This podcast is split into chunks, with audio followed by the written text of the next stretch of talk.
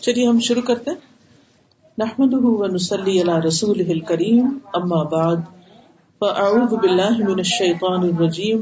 بسم اللہ الرحمن الرحیم۔ رب شرح لی صدری ویسر لی امری۔ وحلل اقدتم من لسانی یفقہ قولی۔ اس وقت جو کارڈ آپ کو گفٹ کے طور پر دیا گیا ہے، سب سے پہلے ہم اس سے شروع کرتے ہیں۔ اس کے بعد انشاءاللہ پھر میل لیکچر ہوگا۔ ٹھیک ہے؟ ابو اماما الباہلی سے روایت ہے کہ نبی کریم صلی اللہ علیہ وسلم نے فرمایا، کیا میں تمہیں شب و روز اللہ کے مسلسل ذکر کرنے سے افضل ذکر نہ بتاؤں؟ کیا میں تمہیں دن رات اللہ کے مسلسل ذکر کرنے سے افضل ذکر نہ بتاؤں؟ یعنی ایسا ذکر جو اس سے بھی بڑھ کر ہو کہ جو شخص دن اور رات ذکر کرتا ہی چلا جا رہا ہے۔ یعنی دو لوگ ہیں، ایک وہ جو دن رات ذکر کر رہا ہے اور ایک وہ جو یہ ذکر کر رہا ہے، اس کو پڑھ رہا ہے۔ اس تصویر کا پڑھنا اس سے بھی افضل ہے۔ تو یہ کارڈ آپ کو جو دیا گیا ہے، اس کو آپ لے جا کر یا تو اپنے فریج پہ لگا دیجیے یا اپنے بیڈ روم میں سائڈ ٹیبل کے ساتھ کہیں لگا دیجیے کوئی بھی ایسی جگہ اس کا انتخاب کیجیے کہ جہاں لازمن آپ کی نظر اس پہ پڑے۔ اس سے فائدہ یہ ہوگا کہ پھر آپ اس کو پڑھنا نہیں بھولیں گے۔ اور اگر آپ یہ پڑھ لیں گے تو ان شاء اللہ اگر باقی اوقات میں آپ کسی مصروفیت کی وجہ سے اللہ سبحان و تعالیٰ کا ذکر نہ بھی کر سکے، تو ان شاء اللہ یہ کمی پوری کر دے گا۔ ٹھیک ہے؟ تو بہت ہی کام کی، فائدے کی چیز ہے۔ اور ویسے بھی ہم سب جانتے ہیں کہ اللہ کا ذکر دلوں کے اطمینان کا باعث ہو۔ تو ہم سب مل کے اس کو پڑھتے ہیں، میں آپ کو کہلواتی ہوں۔ ایک دفعہ آپ اس کو پڑھ لیجیے تاکہ اسپیلنگ وغیرہ ٹھیک ہو جائے۔ الحمد للہ عدد ما خلق۔ الحمد للہ مل ابا خلق. الحمد للہ عدد ما في السماوات وما في الارض. الحمد للہ عدد ما في السماوات وما في الارض. الحمد للہ عدد ما احصى كتابه الحمد للہ عدد ما والحمد للہ علامہ احسا کتاب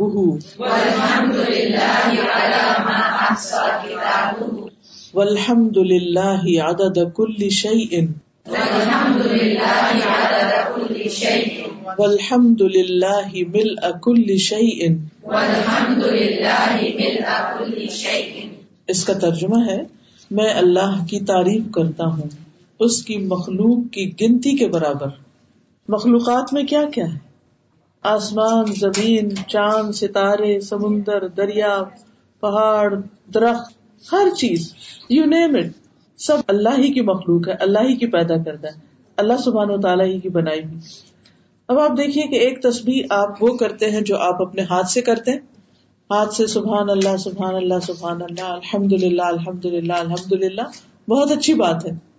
لیکن ایک آپ یہ کہتے ہیں کہ میں اللہ کی تعریف اتنی بار بیان کرتا ہوں جتنی اس کی مخلوق کی تعداد ہے۔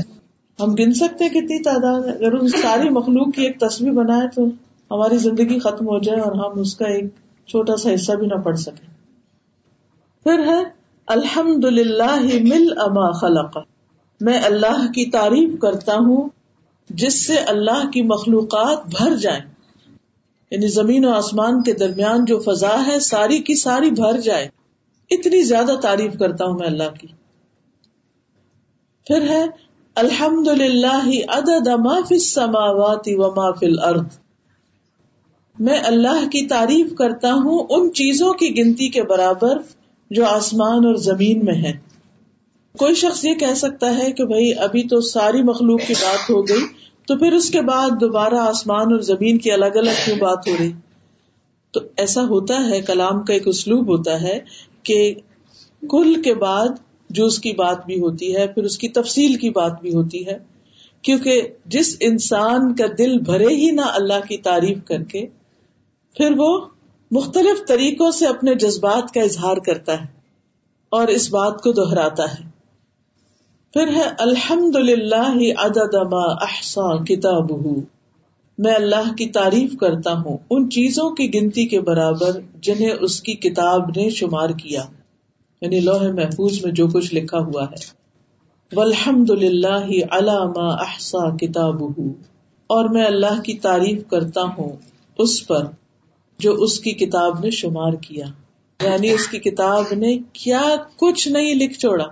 لوہے محفوظ میں کیا کچھ لکھا ہوا ہے؟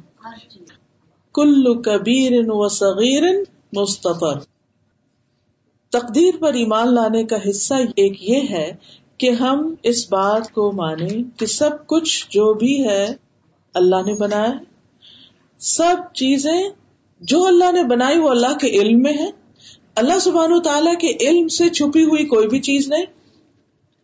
کوئی بھی چیز زمین یا آسمان کی چاہے ذرے کے برابر ہو، اللہ کے علم سے غائب نہیں ہو سکتی۔ سب کچھ اس کو معلوم ہے۔ پھر تقدیر پر ایمان لانے کا ایک حصہ یہ بھی ہے کہ جو اللہ کا علم ہے، وہ اس کی کتاب یعنی لوہے محفوظ میں سب لکھا ہوا بھی ہے۔ یعنی اللہ سبحان و تعالیٰ کا یہ علم جو اس کی مخلوقات کے بارے میں وہ سب لکھا ہوا ہے۔ تو اس پر اللہ کی تعریف کے اس کی کتاب میں کیا کچھ لکھا ہوا کوئی چیز ہے ہی نہیں کہ جو اس سے چھٹ گئی ہو۔ ہر چیز لکھی ہو۔ اب آپ دیکھیے کہ ہر چیز کی جو تفصیل ہے، وہ ہمیں معلوم ہے۔ ہمیں تو کچھ بھی معلوم نہیں۔ ہمارے جسم کے اندر کتنے سیلس ہیں؟ کیا ان کی تعداد ہم جانتے ہم نہیں جانتے۔ کیا ہم جانتے ہیں کہ اللہ سبحان تعالی نے آسمانوں میں کتنے ستارے بنائے؟ ہم نہیں جانتے۔ صرف زمین کے ایک پلانٹ پر جتنی ریت ہے، اس کے ذرات کی تعداد کیا ہے؟ کیا ہم جانتے؟ ہرگز نہیں جانتے۔ لیکن اللہ سبحان تعالی ہر چیز کا صحیح، مکمل، کلی علم رکھتا ہے۔ اب جب آپ یہ کہتے ہیں کہ میں اس کی تعداد کے برابر تعریف کر رہا ہوں اللہ کی، تو اس سے آگے کوئی تعریف ہو سکتی؟ انسان اس سے آگے کچھ نہیں کہہ سکتا۔ ہاں اللہ سبحان تعالی جیسے اپنی تعریف کرے، وہی اس کا حق ادا کر سکتا ہے۔ ہم اس کا حق ادا کر ہی نہیں سکتے۔ والحمد للہ عدد کل شعی پھر بات وہی ہے، انداز مختلف ہے اپنے جذبات کا اظہار کرنے کا۔ اور اللہ کی تعریف اور تعریف اللہ ہی کے لیے ہر چیز کے عدد کے برابر، ہر چیز کی تعداد کے برابر، ہر چیز کی گنتی کے برابر۔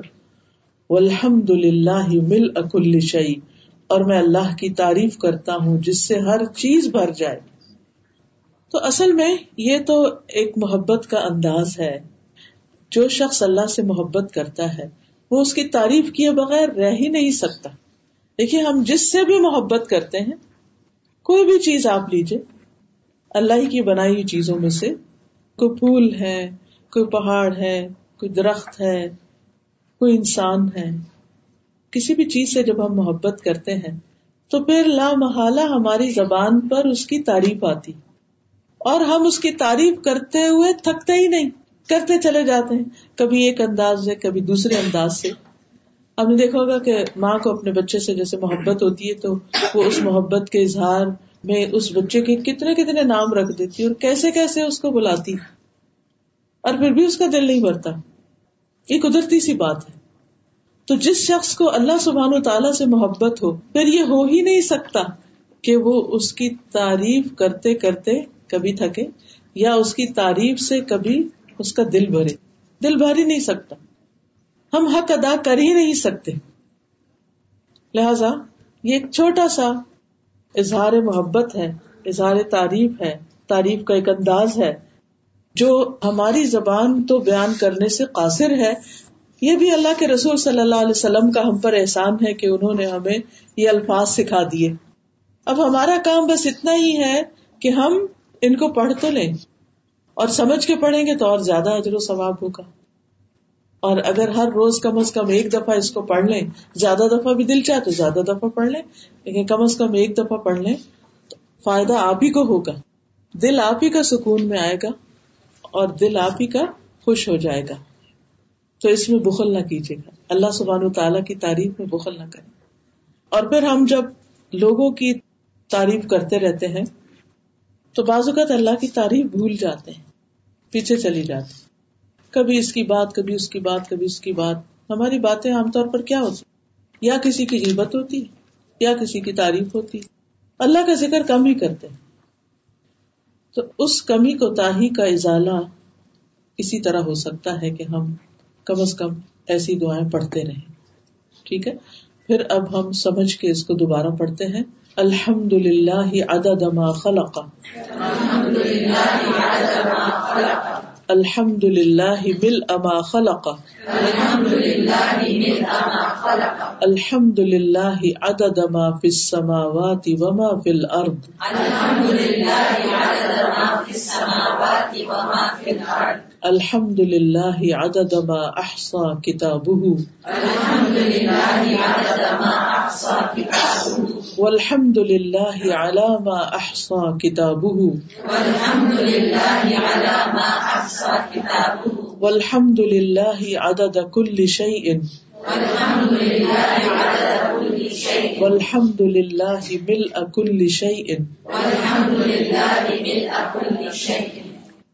سب کے پاس ہے نا کارڈ، اگر نہیں تو ضرور لے لیجیے بلکہ اپنے بچوں کو بھی سکھائیے اپنے دوستوں کو، اپنے رشتے داروں کو، سب کو خیر بانٹیے۔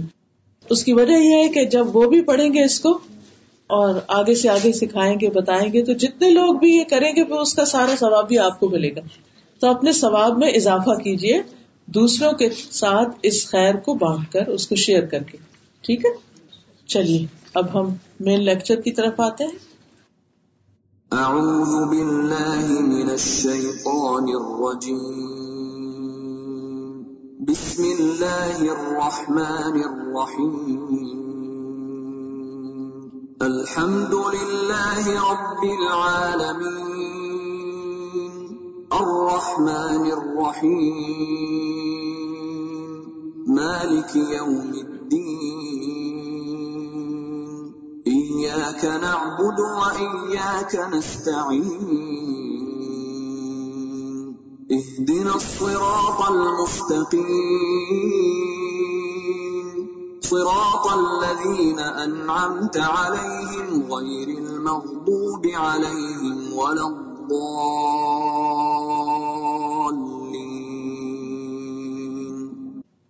آج کے لیکچر کا ٹاپک کیا ہے؟ مشکلات سے نجات. ٹھیک ہے؟ انشاء اللہ نحمد ونسلی علی رسول کریم اما بعد، فاعوذ باللہ من الشیطان الرجیم، بسم اللہ الرحمن الرحیم، رب اشرح لي صدري ويسر لي امري واحلل عقدة من لساني يفقهوا قولي مشکلات سے نجات۔ ہم میں سے ہر شخص مشکلات سے نجات چاہتا ہے۔ وہ اپنی زندگی میں کوئی بھی مشکل دیکھنا نہیں چاہتا۔ مشکلات کیوں آتی ہیں؟ قرآن مجید میں اللہ سبحانہ تعالیٰ فرماتے ہیں، وَلَنَبْلُوَنَّكُمْ بِشَيْءٍ مِّنَ الْخَوْفِ وَالْجُوعِ ونقص من الاموال والانفس والثمرات وبشر الصابرين الذين اذا اصابتهم مصيبه قالوا انا لله وانا اليه راجعون اولئك عليهم صلوات من ربهم ورحمه واولئك هم المهتدون۔ اور یقیناً ہم تمہیں خوف اور بھوک اور مالوں اور جانوں اور پھلوں کی کمی میں سے کسی نہ کسی چیز کے ساتھ ضرور آزمائیں گے۔ یہ اللہ سبحان و تعالیٰ نے پہلے ہی بتا دیا کہ ہم تمہیں آزمائش میں ڈالیں گے، ہم مشکل میں ڈالیں گے۔ اور یہ مشکلات مختلف طرح کی ہو سکتی۔ کبھی خوف کی شکل میں، خوف بھی مختلف چیزوں کا ہوتا ہے۔ سب سے زیادہ تو مستقبل کا خوف ہوتا ہے کہ کل کیا ہوگا، جسے ہم نے دیکھا ہی نہیں۔ بھوک، مالوں اور جانوں اور پھلوں کی کمی، پیداوار کی کمی۔ کبھی یہ سب کچھ ہوتا ہے، خریدنے کی طاقت نہیں ہوتی۔ اور کبھی آپ خریدنا چاہتے ہیں تو چیزیں میسر نہیں ہوتی۔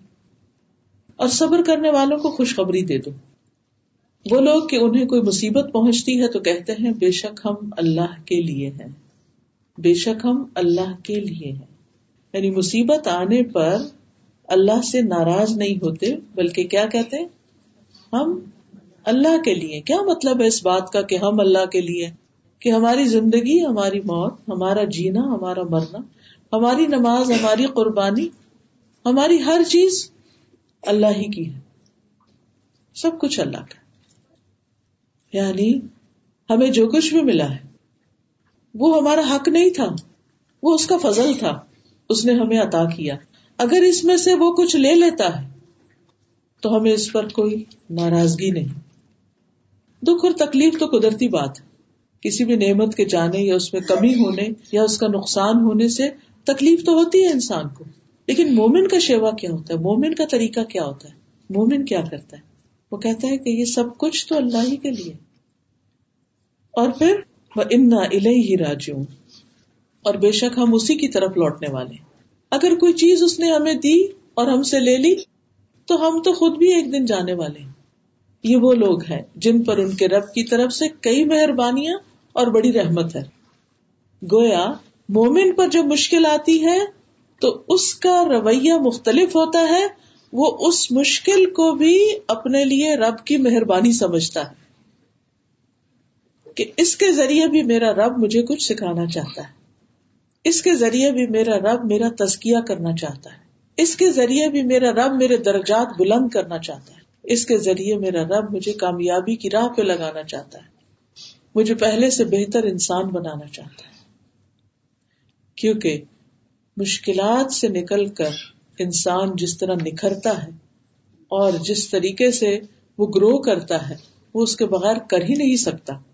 مشکلات کی بھٹی کھڑے کھوٹے کو الگ کر دیتی ہے۔ ہمارے اپنے اندر کے کھڑے کھوٹے کو بھی اور لوگوں کے کھڑے کھوٹے کو بھی کہ کون ہمارا ہے، کون ہمارے لیے مخلص ہے اور کون ہمارے لیے اخلاص نہیں رکھتا۔ کون ہمارا دوست ہے، کون ہمارا دشمن ہے۔ یہ اچھے حالات میں نہیں پتا چلتا۔ کیونکہ اچھے حالات میں تو اچھے برے سبھی لوگ ساتھ ہوتے ہیں، لیکن مشکل حالات میں صرف وہی ساتھ ہوتا ہے جو صحیح معنوں میں آپ کا دوست ہوتا ہے۔ تو اللہ تعالیٰ فرماتے ہیں کہ یہ وہ لوگ ہیں جن پر رب کی طرف سے بڑی مہربانیاں ہیں۔ ابھی تو مشکلات آئی تھی اور رب ان کو مہربانیاں کہہ رہا ہاں مشکل بھی مہربانی ہی ہوتی ہے۔ وہ بھی اس کی محبت ہی کا ایک انداز ہوتا ہے۔ اور جس سے وہ جتنی زیادہ محبت کرتا ہے، اس کو اتنی ہی بڑی مشکل میں ڈالتا ہے۔ کیونکہ اس کے درجے وہ اتنے ہی زیادہ بلند کرنا چاہتا ہے۔ سب سے بڑھ کر سب سے زیادہ مشکلات کس پر آئیں؟ امبیا پر آئیں۔ کیا وہ اللہ کے محبوب نہ تھے؟ تھے۔ وہ اللہ کے قریب نہ تھے؟ تھے۔ اس کے باوجود اللہ سبحان تعالیٰ نے ان کے درجات کی بلندی کے لیے ان کو مشکل میں ڈالا۔ اور پھر فرمائے، یہی لوگ ہدایت پانے والے ہیں کہ جو مشکلات کا مقابلہ صحیح معنی میں کرنا جانتے ہیں۔ اور یہاں مشکلات کا مقابلہ کرنے کا طریقہ بتا دیا گیا ہے۔ کہ انا و انا راجعون۔ اب اس آیت کی روشنی میں دیکھیے کہ کیا واقعی ہم مشکل کو اپنے لیے رب کی مہربانی سمجھتے یا صرف نعمت کو ہی مہربانی سمجھتے صرف نعمت پا کر ہی ہم رب سے راضی ہوتے ہیں یا تکلیف دہ حالات میں، مشکل حالات میں بھی ہم رب سے راضی رہتے کیونکہ مشکل کے بعد جو شخص اللہ کی رضا پہ راضی ہو جاتا ہے، وہ میں بلّہ یا قلبہ۔ اللہ اس کے دل کو ہدایت دے دیتا ہے، اس کو راہ دکھا دیتا ہے۔ وہ المحتد ایسے ہی لوگ ہدایت پا جاتے ہیں۔ مشکلات کا آنا۔ اللہ سبحان تعالی کے عزن سے ہوتا ہے۔ اور یہ اللہ کی سنت ہے، اللہ کا طریقہ ہے۔ اللہ کا فیصلہ ہے۔ کہ دنیا میں انسانوں پر مختلف طرح کی آزمائشیں اور تکلیفیں آئیں گی۔ یعنی ایسا تو ہوگا ہی۔ جب انسان کو پہلے سے ہی پتا ہوتا ہے، تو پھر وہ اپنے آپ کو اس کے مقابلے کے لیے تیار کرتا رہتا ہے۔ جیسے آج کل ٹھنڈی ہوا چل پڑی ہے، تو اس سے آپ کو کیا پیغام مل رہا ہے؟ کہ سردی آ رہی ہے سویٹر نکال لیں، تیار ہو جائیں اس کے مقابلے کے لیے۔ اور جو لوگ تیاری کر لیتے ہیں، ان کے لیے کیا ہوتا ہے؟ مشکل وقت گزارنا آسان ہو جاتا ہے۔ اور جو تیاری نہیں کرتے، پھر وہ روتے رہتے ہیں۔ وہ سردی سردی کرتے رہتے ہیں، بیمار بھی پڑ جاتے ہیں، لیکن حاصل کچھ نہیں ہوتا۔ تو قرآن مجید میں اللہ سبحان و تعالیٰ نے یہ بتا کر ہم پر بڑی رحمت کی ہے کہ ہمیں بتا دیا گیا کہ آپ کو مشکلات کے لیے تیار رہنا ہے، اس کے مقابلے کے لیے اسٹیمنا بلڈ کرنا ہے، اپنے ایمان کو مضبوط کرنا ہے۔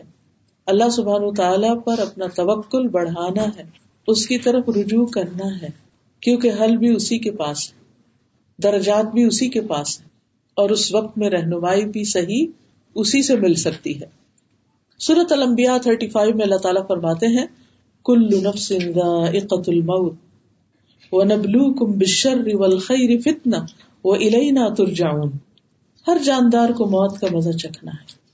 ہر کھلا ہوا پھول ایک دن مرجھا کے رہے گا۔ سر پتوں پر ایک دن خزاں آ ہی جاتی اور وہ گر جاتے ہیں اور ختم ہو جاتے ہیں۔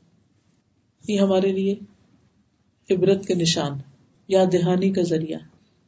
یہ گرتے پتے ہمیں یاد دلاتے ہیں کہ ایک دن ہمارے گرنے کا بھی وقت آ جائے گا۔ اور جب تک دنیا میں ہے تو وہ نبلو کم بشر ریول خیر خیر اور شر دونوں چیزوں سے ہم تمہاری آزمائش کرتے رہیں گے، امتحان لیتے رہیں گے۔ کہ تم اچھے حال میں رب کو کتنا یاد رکھتے ہو اور مشکل وقت میں اس کو کتنا یاد رکھتے ہو۔ وہ الہی نہ تر جاؤں اور ہماری طرف ہی تم لوٹائے جاؤ گے۔ مرنے کے بعد واپسی ہماری ہی طرف۔ اس کا مطلب کیا ہے؟ اس کا مطلب یہ ہے کہ جب تم ہمارے پاس آؤ گے تو پھر ہم تمہیں اس پر جزا یا سزا دیں گے۔ کہ تم نے ان حالات میں کیا کیا۔ حالات کیسے بھی ہوں، ہم سب کو مسلسل اپنا محاسبہ کرتے رہنا چاہیے، اپنا جائزہ لیتے رہنا چاہیے کہ آج کے اس دن، اس وقت میں میرا طرز عمل کیا ہے۔ اگر میں اس وقت اللہ کے گھر میں بیٹھی ہوں، ایک مسجد میں بیٹھی ہوں، علم کی ایک مجلس میں بیٹھی ہوں، تو اس وقت میرا دل کہاں، میرا طرز عمل کیا ہے؟ میں اس سے کتنا فائدہ اٹھا رہی ہوں؟ میں یہاں سے کیا سمیٹ رہی ہوں؟ اس نعمت پر اللہ کی کتنی شکر گزار۔ اور اگر گھر میں جا کر کچھ کام کی زیادتی ہو جائے، آپ تھک جائیں، مشکل پیش آ جائے، تو اس وقت بھی آپ کا جائزہ لیا جا رہا ہے۔ آپ ایک امتحان میں ہیں کہ اب آپ کا طرز عمل کیا ہے۔ اب اس وقت میں آپ کیا بولتے ہیں، کیا کہتے ہیں؟ اب آپ کے اخلاق کا مقام یا اخلاق کا لیول کیا ہے؟ آپ کس طرح بہیو کر رہے ہیں اپنے بچوں کے ساتھ، بڑوں کے ساتھ، اپنے کام کے ساتھ ایون اس بے جان مخلوق کے ساتھ کہ جس کو ہم بعض اوقات غصے میں آ کے، تھکاوٹ میں آ کے پٹکھاتے رہتے ہیں اور ابیوز کرتے ہیں، تو یہ بھی دراصل ایک امتحان ہے۔ ہر دن میں یہ دونوں طرح کی کیفیات ہم پر آتی ہے ضرورت اس بات کی ہے کہ ہم اپنا جائزہ لیتے رہیں کہ ہم کہاں کھڑے ہیں۔ کیونکہ یہ تو اللہ تعالی کی طرف سے طے شدہ بات ہے کہ مشکلات آئیں گی۔ کیونکہ ماں اصاب من مصیبت فی الارض ولا فی انفسکم الا فی کتاب من قبل ان نبرأها۔ ان ذلك علی اللہ یسیر۔ لکی لا تأسوا علی ما فاتکم ولا تفرحوا بما آتاکم۔ کوئی بھی مصیبت جو زمین میں آتی یا خود تمہارے نفسوں کو پہنچتی یعنی باہر کا طوفان ہو یا اندر کا طوفان ہو وہ پیدا کرنے سے پہلے ہی یہ کتاب میں لکھی ہوئی یعنی کچھ چیزیں اللہ تعالی کی طرف سے طے شدہ ہیں کہ یہ ضرور ہو کر رہے گی۔ مثلا ہماری زندگی میں جو جو واقعات اور حادثات پیش آئے ہیں آج تک، وہ طے شدہ تھے کہ اس شخص کو اس اور اس امتحان اور سچویشن سے گزارا جائے گا۔ یہ دیکھنے کے لیے کہ یہ اس میں کرتا کیا ہے۔ کیونکہ آخرت میں اللہ تعالیٰ نے ایک بہت بڑا انعام تیار کر کے رکھا ہوا جنت کی شکل میں۔ تو اس انعام کو پانے کے لیے مختلف امتحانات سے گزرنا ہے اور اس سے بچ کوئی بھی نہیں سکتا۔ جس کا انعام بڑا ہے، جس کا مقام بڑا ہے، جس کا درجہ بڑا ہے، اس کی مشکلات بھی بڑی۔ اگر آپ پر دوسروں کی نسبت مشکلات زیادہ ہیں، تو سیلف پٹی کا شکار نہ ہو اپنے آپ کو مظلوم نہ سمجھے یہ نہ سمجھے کہ اللہ سبحان و تعالیٰ نے نوز بلا کوئی آپ کے ساتھ زیادتی کر دی۔ ہرگز نہیں۔ لا يكلف اللہ نفسا الا وسعها اللہ تعالیٰ کسی بھی جان پر اس کی وسط سے بڑھ کے بوجھ نہیں ڈالتا۔ اس نے آپ کو این اسی سچویشن میں رکھا ہے جس میں آپ رہ سکتے تھے۔ اور پھر دیکھا یہ جا رہا ہے کہ اس میں آپ کرتے کیا اس سے نبٹتے کیسے اس پزل کو کس طرح حل کرتے اور پھر یہ بھی کہ یہ بات بلا شبہ اللہ کے لیے آسان کام ہے۔ یہ اس لیے کہ جو کچھ تمہیں نہ مل سکے، اس پر تم غم نہ کیا کرو۔ یہ سوچا کرو، یہ اللہ نے میرے لیے لکھا ہی نہیں تھا۔ بازو کا ایسا ہوتا ہے نا، کوئی ڈگری آپ کرنا چاہتے ہیں یا کوئی خاص جاب کرنا چاہتے ہیں، کوئی خاص جگہ رہنا چاہتے ہیں، کوئی خاص گاڑی لینا چاہتے ہیں، کچھ بھی۔ کوئی بھی آپ کی تمنا خواہشات ہیں زندگی میں، لیکن وہ پوری نہیں ہو سکی کوئی چیز ہاتھ میں آتے آتے ہاتھ سے نکل جاتی، چھٹ جاتی۔ تو انسان اس پہ غم ہی مناتا رہتا ہے، حسرت ہی کرتا رہتا ہے، افسوس کے ہاتھ ہی ملتا رہتا ہے، ریگریٹس کا ہی شکار رہتا ہے۔ اس وقت صرف ایک یہ جملہ کافی ہے، سکون اور تسلی اور صبر کے لیے، کہ اللہ نے یہ میرے لیے لکھا ہی نہیں تھا۔ یہ میرے لیے نہیں تھا۔ بازو کا تو ایسا ہوتا نا، کوئی خاص جگہ ہوتی ہے جہاں ہم اپنے بچے کا رشتہ کرنا چاہتے لیکن ہم سے پہلے کوئی اور وہاں پہنچ چکا ہوتا ہے بات نہیں ہوتی۔ تو پھر اس پر افسوس اور غم اور پریشانی کی ضرورت نہیں۔ اگر اللہ کو منظور ہوتا اور وہ آپ کی قسمت میں خاص چیز ہوتی تو آپ کو مل جاتی۔ آپ نے کوشش کی لیکن کوشش کے باوجود آپ کو نہیں ملی، تو وہ دراصل آپ کے لیے تھی نہیں۔ اب کسی اور کو اگر مل گئی تو اس پر بھی آپ کو حسد کی، ناراضگی کی، غصے کی ضرورت نہیں۔ بلکہ اس کو اللہ کا فیصلہ سمجھ کر اس پر راضی ہو خوش ہو کہ یہ اللہ سبحان تعالیٰ نے چیز فلاح کے لیے رکھی تھی، اللہ اس کو نصیب کرے اور دل سے اس کو مبارک دے اور خوشی کا اظہار کرے۔ اب دیکھیے کہ کس قدر افسوس کی بات ہے کہ بعض اوقات خاندانوں کے اندر طویل ناراضگیاں ہو جاتی ہیں بعض فیصلوں پر۔ کہ میں نے تو یہ سوچا تھا کہ اس بچے کا رشتہ میں لوں گی اور آپ نے تو ہم سے پوچھا ہی نہیں، مشورہ ہی نہیں کیا، آپ نے تو بالا بالا ہی فیصلہ کر لیا۔ اور پھر ہم ہو کے بھرتے رہتے ہیں۔ آپ کو کیا معلوم وہ چیز آپ کے لیے اچھی تھی یا نہیں تھی؟ بازو کا دور کے ڈھول سہانے کچھ چیزیں دیکھنے میں بڑی خوبصورت لگتی ہیں۔ ہمیں یوں لگتا ہے کہ جیسے ہمارے لیے بہت فٹ ہیں، لیکن جب وہ ہم ہاتھ میں اٹھاتے ہیں تو پتہ چلتا کہ نہیں۔ یہ ایسا ہی ہے کہ جن لوگوں کی نظر کمزور ہوتی ہے نا تو جب وہ اینک اتار کے کوئی چیز دیکھتے تو اور طرح نظر آتی، بعض اوقات بڑی خوبصورت نظر آ رہی ہوتی۔ ہے جب اینک لگا کے دیکھتے ہیں تو، وہ تو کچھ اور ہی ہوتی ہے۔ کہتے او میں کس قدر دھوکے کا شکار تھی۔ بالکل اسی طرح، جب ہم میں بصیرت کی کمی ہوتی ہے تو ہمیں چیزیں اور طرح نظر آتی۔ پھر اللہ سبحانہ تعالیٰ وقت کے ساتھ ساتھ ہماری بصیرت میں اضافہ کرتا ہے تو وہی چیز کچھ اور نظر آتی۔ اصل میں تو سمجھ کی بات ہے نا؟ آسان تو ہبو شیئن وہ ہوا شر القم وہ آسان تکر شیئن وہ ہوا خیر القم ہو سکتا ہے ایک چیز تمہیں بہت پسند ہو اور وہی تمہارے لیے بری ہو، اور ہو سکتا ہے ایک چیز تمہیں سخت ناپسند ہو اور وہی تمہارے حق میں بہت اچھی ہو. کیونکہ اللہ عالم تم لا تعلمون. اللہ جانتا ہے، تم نہیں جانتے. ہمیں نہیں پتا. اس لیے ہم کسی بھی اچھی چیز کے لیے خواہش رکھیں، تمنا رکھیں، اس کے لیے کوشش کریں کوشش کے بعد اگر وہ چیز نہ ملے لکھا جو تمہارے ہاتھ سے چھٹ گیا، نکل گیا، اس پہ غم نہ کرو، افسوس نہ کرو، آگے بڑھو۔ اللہ کے فیصلوں پہ راضی ہو جاؤ۔ اور اسی طرح اگر کچھ مل جائے، تو وہ بھی ایک بڑا امتحان ہے پھر، کہ اب اللہ کی دی ہوئی اس نعمت کو استعمال کیسے کرتے ہو؟ اور جو کچھ اللہ نے تمہیں دیا، اس پر اترایا نہ کرو، تکبر نہ کرو۔ فخر اور غرور نہ کرو۔ دو چیزیں انسان کے حق میں، انسان کے اخلاق اور عادات اور انسان کی شخصیت کے اندر انتہائی خطرناک ہے اور وہ اس کو بدنما بنا دیتی اور وہ اس کے لیے انتہائی نقصان دہ ایک ہے حسد اور دوسرے ہے کبر۔ حسد کب ہوتا ہے؟ جب انسان سے کوئی چیز چلی جاتی ہے، اس کو نہیں ملتی، کسی اور کو مل جاتی۔ یا انسان ایک چیز کی تمنا کر رہا ہوتا ہے اور وہ دیکھتا ہے کسی اور کے پاس ہے تو اس سے حسد شروع کر دیتا ہے۔ اور دوسرے کبر یا تکبر کب آتا ہے؟ جب انسان کو کچھ مل جاتا ہے اور پھر اس پر وہ اترانے لگتا ہے، اپنے آپ کو بڑی چیز سمجھنے لگتا ہے۔ یہی دو برائیاں تھی ابلیس کے اندر، جو اس کے اندر چھپی ہوئی تھی لیکن بظاہر وہ بڑا عبادت گزار تھا، پایس لگتا تھا۔ بعض اوقات ہم خود اپنے آپ سے دھوکا کھا جاتے ہیں۔ ہم نیکی کے بڑے بڑے کام کر رہے ہوتے ہیں، نوافل پڑھ رہے ہیں تحجد پڑھ رہے ہیں چاش پڑھ رہے ہیں، نمازوں کی بڑی پابندی کر رہے ہیں، قرآن پڑھ رہے ہیں، درس دے رہے سب کچھ کر رہے ہیں۔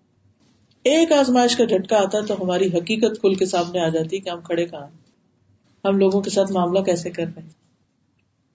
ہمارے رویوں میں کیا تو آزمائشوں اور تکلیفوں اور امتحانوں کے آنے کی دوسری بڑی وجہ یہ ہوتی ہے کہ اللہ سبحان تعالیٰ ہمیں ہماری حقیقت دکھاتا ہے کہ ابھی تم اس درجے پر اگر اس آزمائش کے آنے کے بعد تمہارے اندر امپروومنٹ ہوگی تو درجہ بڑھ جائے گا، ورنہ پہلے سے بھی اسفل صافلین اور نیچے چلے جاؤ جب کوئی ہمارے ساتھ اچھا ہوتا ہے، ہم بھی اس کے ساتھ اچھے ہوتے ہیں۔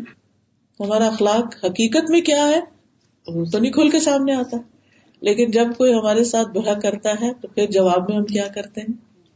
کیا ادفا بلتی ہی آسن کرتے ہیں یا کچھ اور؟ پھر ہمیں ہماری حقیقت پتہ چل جاتی، کھل جاتی ہے ہم پر۔ کہ نہیں، ابھی ہم اس مقام پر نہیں پہنچے۔ ابھی ہم بہت پیچھے۔ تو اللہ سبحانہ و تعالیٰ مشکل میں ڈال کے نشاندہی کر دیتے ہیں کہ یہ ہے تمہاری مشکل۔ اب اس پہ ورک کرو۔ ہمیں اس پر کام کرنا ہوتا ہے اپنے اصلاح کرنی ہوتی ہے، اپنے نفس کو۔ یعنی قد افلح من زکاہا، اس کا تزکیہ کرنا ہوتا ہے۔ وقد خواب من دساہا، اور ناکام ہوا جو اس کو دبا دیتا ہے۔ یعنی اپنی غلطی کو جو ایک لمحے کے لیے نظر آتی ہے، روشنی ہوتی ہے پتا چلتا ہے، اوہ، یہاں ہماری کم، ضمیر فوراً بتاتا ہے۔ آپ کسی کے ساتھ بھی زیادتی کرے ہو نہیں سکتا کہ آپ کا دل آپ کو ملامت نہ کرے۔ لیکن آپ کیا کرتے فوراً اس کو دبانے لگتے نہیں نہیں، کوئی بات نہیں، یہ وجہ تھی، وہ تعویلیں کرنے لگتے ہیں۔ اب کیا ہوتا ہے؟ وہ خرابی وہیں کہ وہی رہتی۔ آپ اپنے آپ کو تبکیاں دے کے نفس کو سلا دیتے ہیں اور پھر اپنے کام کرتے رہتے ہیں۔